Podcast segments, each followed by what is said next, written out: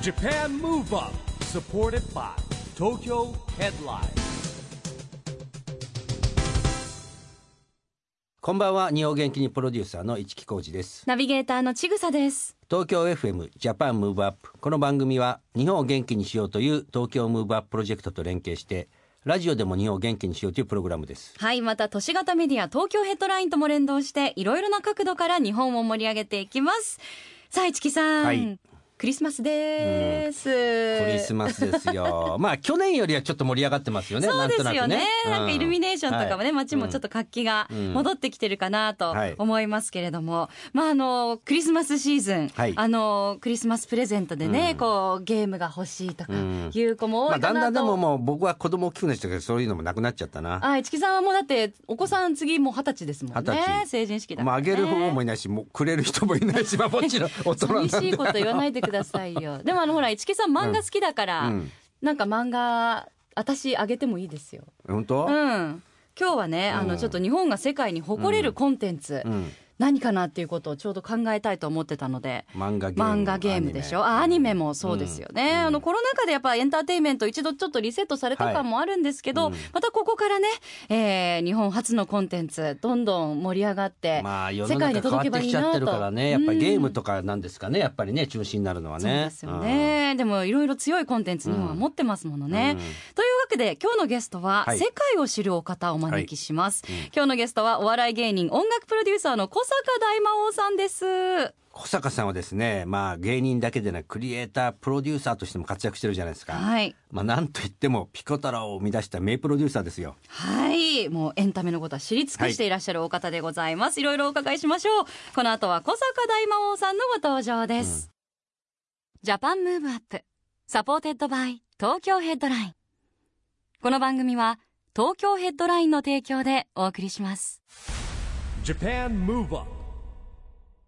でいや思ったことは、えー人間人類史上今一番育児が難しいらしいですあまず子供が少ない、あえーあと子供にお金がかかりすぎるうん、うん、確かになのにまだ伝統が頭の中に残ってる、えー主婦が家庭で育てればいい男は外で働けみたいなし確かにね伝統が残ってるえで制度は整ってないー、そうだっていう中で、えーなんかあると DV だ虐待だ SNS でか拡散さ難れしるそうですよねめちゃくちゃ難しいらしいです、だって子供教育クラブ活動絶対必要だと思うのに今ね、ええ過度なだって過度なねやっぱりこそううですコねンプライアンスでいろんな問題が来ちゃってねしまいにはクラスの8割ぐらい塾に行ってるっていう状態ああねだって、ええそうですだって一番なので学校にが塾の先生頼んで補習してもらうようなとこあるじゃないですかだってそうそうなんですびっくよりしたけど、こういうのってめ大変だっていうことを社会が分かってなんかすぐ少子化問題になってくるとはあの、えーお客さんが少なくなるとか経済があ、ーえー縮小するとかじゃあ移民制度どうのこうのすぐそっちがやはせいや違う違う違う今今日今朝困ってるパパとママがいるっていうそれがをまず救わなきゃいけないんじゃないっていうのは一番最初は言葉だと。あーなるほど言葉と空気が大事だっていうことから最近分かってきてもう子育てに一番大事なのは言葉と空気ですね、なるほど言葉と空気、えーあごめんなさい言葉と空気と時間ですね、時間はいもうこれがもう絶対必要、ありがとうとかそんなそんなんもう当たり前ですよ、そんなレベルで愛してる好きだ、守るよ大事だよ大丈夫っていうワード、っていうことと、えーあとは全体でよくハワイとかに子供連れて行くと、うんうん僕まだないですけど、うんあの周りが、もうエレベーターで会った海外の人特に欧米の人は「Oh, Angel, so cute!、あー可愛いからね、ええみたいねしまいにうんグレートって言うんですよ。あー赤ちゃん見て。グレええートっていうのが、僕すごい心に残ってて、ああーの感覚だと、泣こうかわめこうか。あまあね全然そんな目で見られないですからね、ええそう僕もね3人子供いるいるんであすけ、どもう大きいですかもうだって一番下があの来年二十歳だで今一番上がもう32なんえですけど、えちょうどそんなです二かつ違いで女男だったんですよ大変だって、もいやでもねもう忘れちゃったけど、えなんかこう小さいうちにやっぱりいいっぱい接触なんていうか接点持っとかないと、ええええ子供ってすぐ大きくなっちゃうう。じゃそないでれすかね、僕ね、石木さんみたい に先輩のパパとかにみんな言ってもらって、あ、今一番いい時だよ。いい時ですよ今いっぱいって言うけど、これがまたね、 きつくて。いやだから過ぎてしまえばいい思い出っていことやですそようそうそう、それ。でも、それを僕今夢見て。うん、えー今進んでるんあでっすとけいう間ですからもうどそうなってくれればいいな僕はもうさっきまで戻れないですからだって今日朝3時から5時まで泣いてましたから僕ず今日僕ソファーで抱っこしてまま寝てましたからね今ね、本当に苦しいですけどまあでもその子供たちまあ何よりも愛してますから、ねはい、ええありがとうございまありすがとうございます。言葉、空気、時間、キーワードでこれね。はね、このこのオンエアって2時間ぐらいありましたっけいや、すみません。短いでも一番何の20テーマです分、20か分ぐらいえちょっと20分ですかトークパート20分ぐらいじなゃんあです。すいませじゃあん切ったやつ YouTube に上げてくだあ、さいそうですね。ロングバージョンもアップされますんで、本当に。本当ですかはい、ポッドキャストではい、まあるまるいくんではい大丈夫ですそっち。もは。はいいさあ、小坂さんといえば、ピコ太郎のプロデュースはいが、ありがとうござい有ます名ですけれども、ピコ太郎2016年に、もう5年前です、ね、はい2016年だったんですね。もう世界的大ブレイクでした。ねあの、2012年ぐらいからでもピコ太郎さんははい活動始まってたんでピコすピね。コ太郎さんそうですね。であの PPAP の曲自体はテクノ体操っていう曲、もうそこのゲアラインってお笑いチーム、97年にもう出してまして、 97年にもうあのベースあったんであすそうね。なんです。もうめちゃめちゃ私世代なんで。あ、お世あの代ドリームオンエアバトルとか、はい。ボキャブラ天国。国ああ、もう音楽とあのお笑いやり始めた時はい。の1、2発目なんですよ、あれ。あ、そんなに歴史があるんですだね。から言っても古いトララックを使って、ピコはい太郎さんが別で歌ったっていう感じが2012年とか3年。今年10周年なんで、んピコ太郎さんが。はいなるほど11ね年かなはいえで、まあ、あの、かの有名なジャスティン・ビーバー、フィーバーが。いや本当ですねビーバーフィーバーがあって、ねその前にだから8月にもうすんもうこれはもう忘れませんけど2016年8月25日にん動画をアップしまして、えはいあでもう2日ぐらいで一気にダーッと100万とかいっちゃって、ーうんジャスティン・ビーバーに行く前に正直言うとはい。大ブレイクがあったんですよあーもう、実はあったんですよジャスティン・ビーバー9月27なんですよ。えー1か月の間にうわーさーいって BTS が真似したり、ブラックピンクが真似したりであのフェイスブック公式でツイートされたり、バットマンの絵描いてくれた人が、はバットマンがピコ太郎が描いてくれて、うんバットマンがうるさいっつってビンタしてる絵とか、えその後にだから僕がいろいろ朝5時ぐらいですかねまさにシアトルからですね、うんメール来まして、はいビーバーがリツイートしたよってうんういんうふうにしたら俺どこのビーバーだったんだあのガチの川にいるビーバーかなと思っ て。動物の。はいあいつ爪長いからね、スマホ厳しいと思うんですけど、なんか、あ、そうなんだって言ったけど、そんなに驚かないっていうか、はいもう、そ、それに行くまでに、ええええ、え、何 ?BTS? え、シャイニーえ、何ブラピンえ、え、何なのこれうんジャスティン・ビーバーうん、あ、そう。でね、ジャスティン・ビーバーっていう感じになって、ええそこからだから、えアジアとかはもうそれまでに盛り上がっていったんですけど、そこからの欧米、すごいねやっぱねブラジル、アフリカ、うんあの南米の方、もうぐわー行きまして、そその3年間ぐらいは、もちろんピコ太郎が行ったところは全部僕一緒に行ってますから、本当にね、記憶にあんまないです、ね。何せねトランプアメリカ前大統領とね友達ですからね友達ではないんですけどなんちゅうあの、トランプさんが、あの、奥さんにずっと説明してくれてましたね。奥さんが、えー、あの、What you are job って言われまして、ピンカーさんが、君何の仕事してんのって言われて、トランプが、おいおいおいっつって、シンガーソングライターだよ。で、合ってるんだよねってこと言いなんか言ってたりとかしてえーなるほどえいいえお話だいやでもそんなにあの全世界にはい届くぐらいの力強さが楽曲にもキャラクターにもあったっていうことだと思うんですけどこれでもうちょっとギュッとして話しますけど、僕は、もちろん頑張りました。で、いっぱい仕込みました。でも、きっととてつもないラッキーが、うん僕宝くじが1万回当たったぐらいのレベルはいって僕言ってるんですけど、あそのレベルのラッキーがなぜか凝縮したと思ってるんです、まず2016年の SNS 事情、ーはい YouTube の盛り上がりなるほどまだ TikTok なかったですからあ TikTok 前のミックスチャンネルっていうアプリがあって、ーうんその前にバインっていうのがあったんですけうど、んそのなんかそこら辺の過渡期であり、うん芸能人がまだ YouTuber を全くやってない状態っうんていうところとあと世界的にジャスティン・ビーバーがとんでもないパワーを持ってたんですよ、うん今もすごいですけど、うんあの当時はソーリーがあって、あの、えー、ホワットユーミンがあって、あー世界的ヒットをバンバンって出して、なるほどね結構ゴシップも結構ありまして、うっんていういろんなのがあった中に、ポツンと、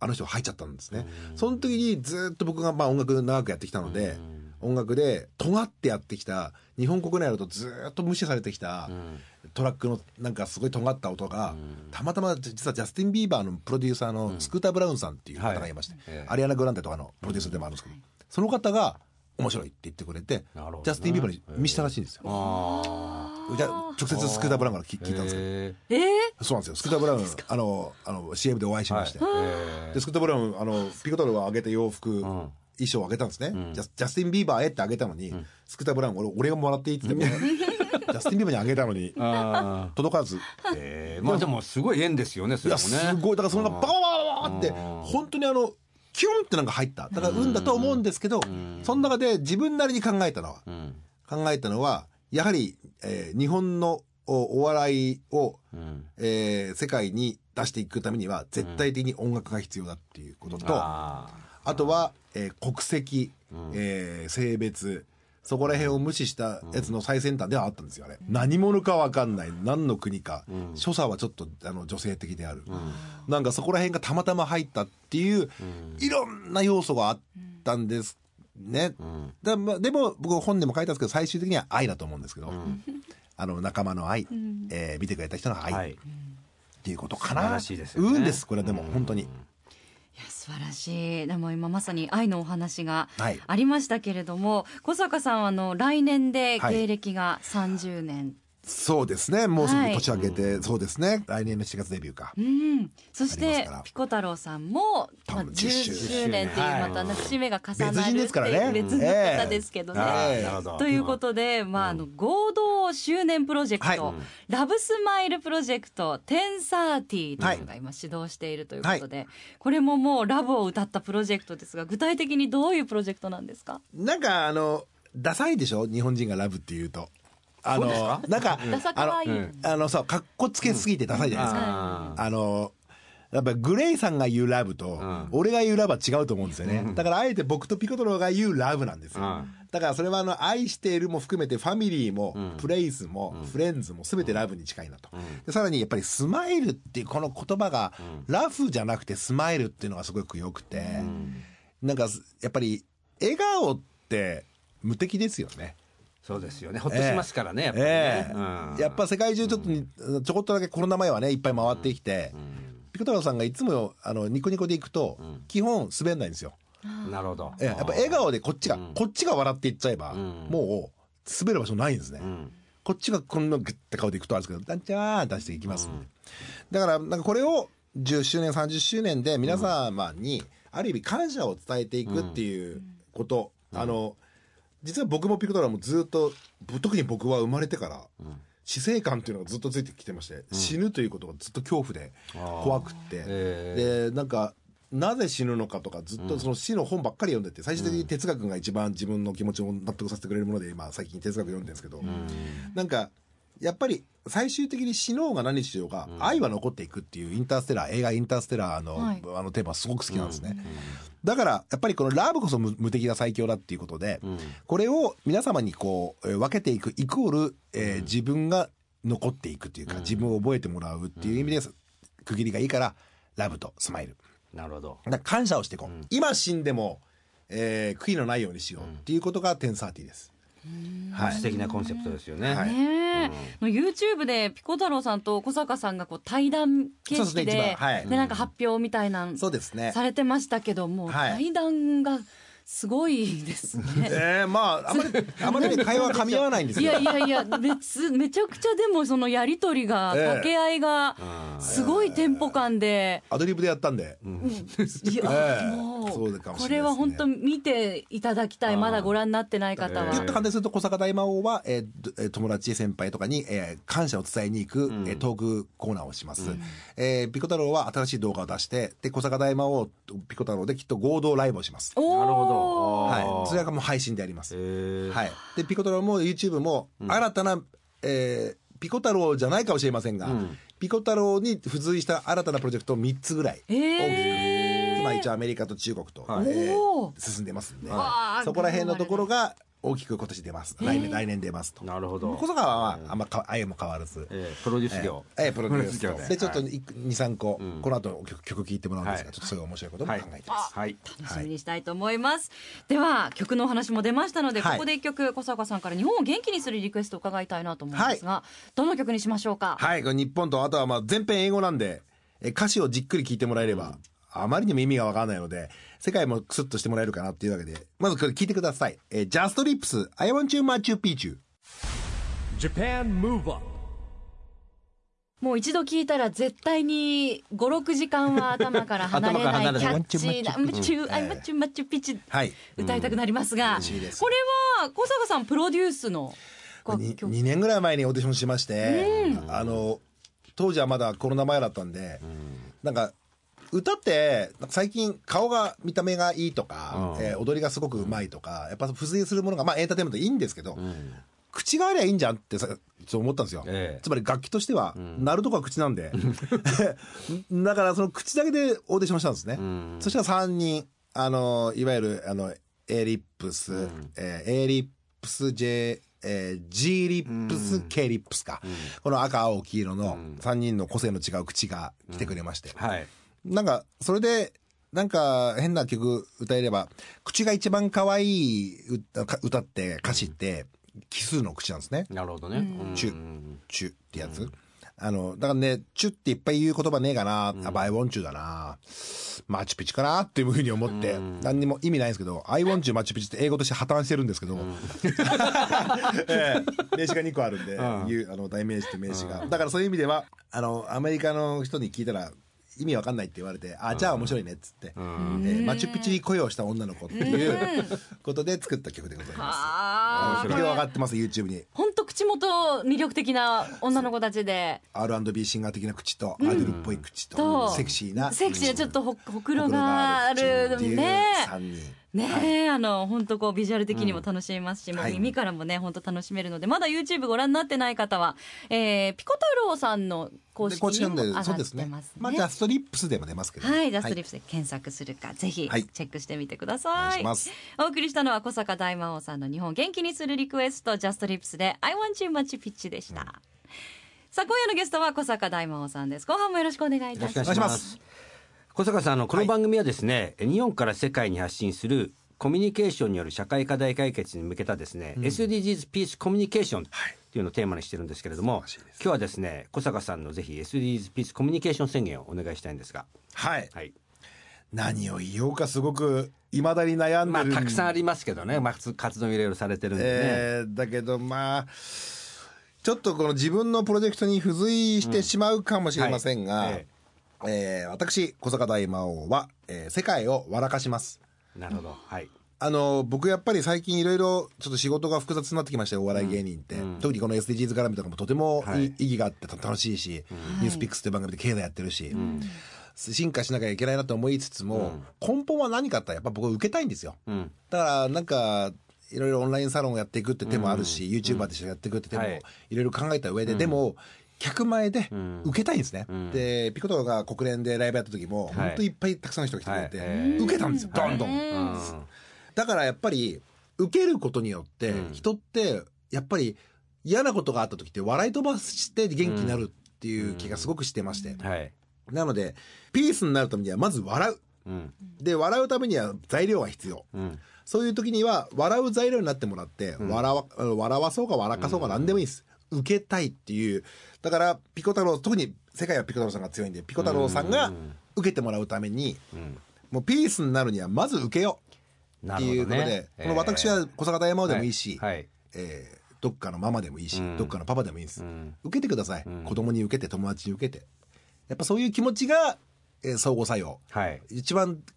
まあ、17番のパートナーシップっていうものうにん近づいてくるのかな、えーっていうふうに思ったのでまずは受けましょうということで、はいありが私とうごはざい受ますけたいですっていうあのこのプロジェクトはですねあの今世界子ども未来国連会議っていうのをこう一番ですね、はい活動のメインにしてるんですけども、今ねぜひあの国連ニューヨークの国連本部行ってね、はいい、ろんなことやろうっていうことの話もしてますんで、はいぜひピコ太郎さんにもですねぜひともご協力いただいてやっていきたいと思い一ます回言ってるんで動線は分かってると思うんでそうですよね ちょうど、えーお願いします、ねえあの下の世代今お子さんもね3歳と1歳でいらっしゃいますけど、もう結構子供番組とかでも、はいそのぐらいの年代の子たちにも SDGs って言葉って少し浸透してきているんもでうす3歳の子はサスティビナルディベロップメントゴールズって言えますから なるほどねあの E テレの歌がまたいい歌なんですよ、えでも僕らも曲あったんですけどね、悔しかったな、まあこれもタイタイミングタイミングただねあの曲には負けます「セあーーティビナルディベロップメントゴールズ SDGs」ってすごい「私たちの目標」っていういい曲なでもんで確すかに子供はやっぱり歌にねで覚えるって早いですよね絶そ対ねうなんです。で、僕本当、あの、育児をこの年になってできて45で遅いんですけど、0歳の子供から踊って歌うんですよ。ってことは、人間は踊って歌うんです。そういうことですねはい。それれをみんな大人になってて羞恥心とか、なんか、プライドとかいろんなもんがあって、特に日本人はなんか同調もののものが強いんで、歌って踊るって行為がなんかちょっと、はいはい、なんか受けようとしてんなとか、えーちょっと確かに僕もだんだん恥ずかしくなってきあそうてねありますねあーパリピだねと かでもやっぱ海外バカってもある特にアフリカとか行くとうんもう一番のおばちゃんからないからなんかもうこんなぐらいでいやー踊るんでえーやっぱり子供あのあの純粋なパワーってやっぱ大事だなっていうことなのでで本当でも歌って踊ってしたらほぼ全員笑ってるんでうんえええーはいでも本当これからもね、面白もくてう面白すぎですそねして今日のテーマもう踊れるしいい曲っていうように思えはる作品これからもたくさん発表していただきたいですねやっていきたいと思います楽しみにしてます、はいもうあっという間にお時間がやってきてしまったんですが、はいいやまああの今年ももう終わりもう間もなく2022年スタートということでねぜひ来年はじゃあどんな一年にしたいか伺ってもいいですかえーまずは子供たちが成長してもらいたい夜泣きをなくし夜泣き夜泣きをなくしてもらいたいまずそこが一番の目標ですね今なるほどうん夜泣きが収まる、でプラスアルファせっかく家がスタジオとか作ったので、ねえ家のすごいスタジオということをスタジオきですよちねっと、へええーへえ配信も含めて、えー今後のなんか、うんこういうお笑いもいいんじゃないっていう提示できるような人になれるように一歩ずつはい50ぐらいまでで頑張っていければいいなかるなほとど思って。ます。まあぜひね来年はそして SDGs ピースコミュニケーションぜひプとロもジェクトにい一緒にねいろいろと活動していければと思なんかいますんで。曲作らせてください。はい。あぜひお願いしあまのす。すぐ作れるんで、はいあのすぐ作れるスタジオがあるんで。すごい立派なスタジオですよね、家でかっこいいレコーディングできるんで、はいいつでもねえあーすごいはい、あのスタジオ気になった方はこれも YouTube に、はいねそうですね上がってますので、はいぜひあの小坂さん、そしてピコ太郎さんのはい YouTube チャンネルご覧いただければと思いますよろしくお願いしまえー今日は本当にお忙しい中どうもありがとうございいえいえあましたりがとうございましあたりがとうございました。あり今夜のゲストは小坂大魔王さんでしたありがとうございましたがとうございましたあ。りがとうございました。 Japan Move Up ここで毎月第2月曜日発行のエンタメフリーペーパー、東京ヘッドラインからのお知らせです。東京ヘッドラインのウェブサイトでは、ウェブサイト限定のオリジナル記事が大幅に増加しています。最近の人気記事は、ガールズガールズ小田ゆずはのライブツアーファイナルイン愛知、ゆずは24時第15回。カカオ農家の児童労働からフェアトレードを考える。浜松市の子供たちが SDGs 学習。SDGs 未来都市豊島区役所で豊島子ども会議16人が4チームに分かれ大人顔負けの意見表明ジェネレーションズ関口メンディーワイヤレスイヤホン問題を考えるメンディーのコラムンディ第42回などがよく読まれていましたその他にもたくさんの記事が毎日更新されていますのでぜひ東京ヘッドラインウェブをチェックしてくださいね Japan Move Up ジャパンムーブアップ今年最後の放送もエンディングでございます一木さんなんとかあっという間に一年経っちゃいましたね。ねちぐささんも一年間頑張って、うん大丈夫でもなだいぶ長くなってきてから疲れてきたんじゃないですか。まだまだい けますこっからいけますいけよますかまだあとこっから先なんて言って5も年今年は初のね続いてるトレーニングやってますからねそうです注目ですねもうニューちぐさで すよちぐさね番組ももうはい10年を目標にね、はいこれからまだまだ10年ももうすぐじゃないもうす ぐ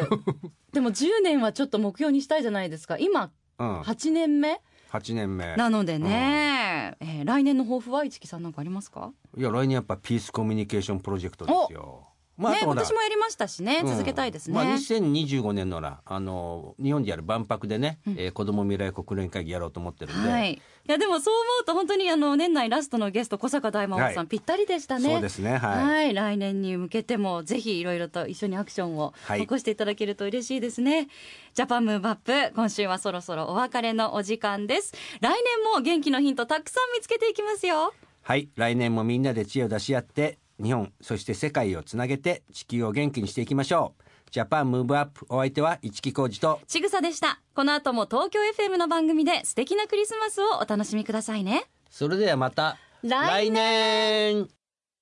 ジャパンムーブアップサポーテッドバイ東京ヘッドラインこの番組は東京ヘッドラインの提供でお送りしました「 Japan Move Up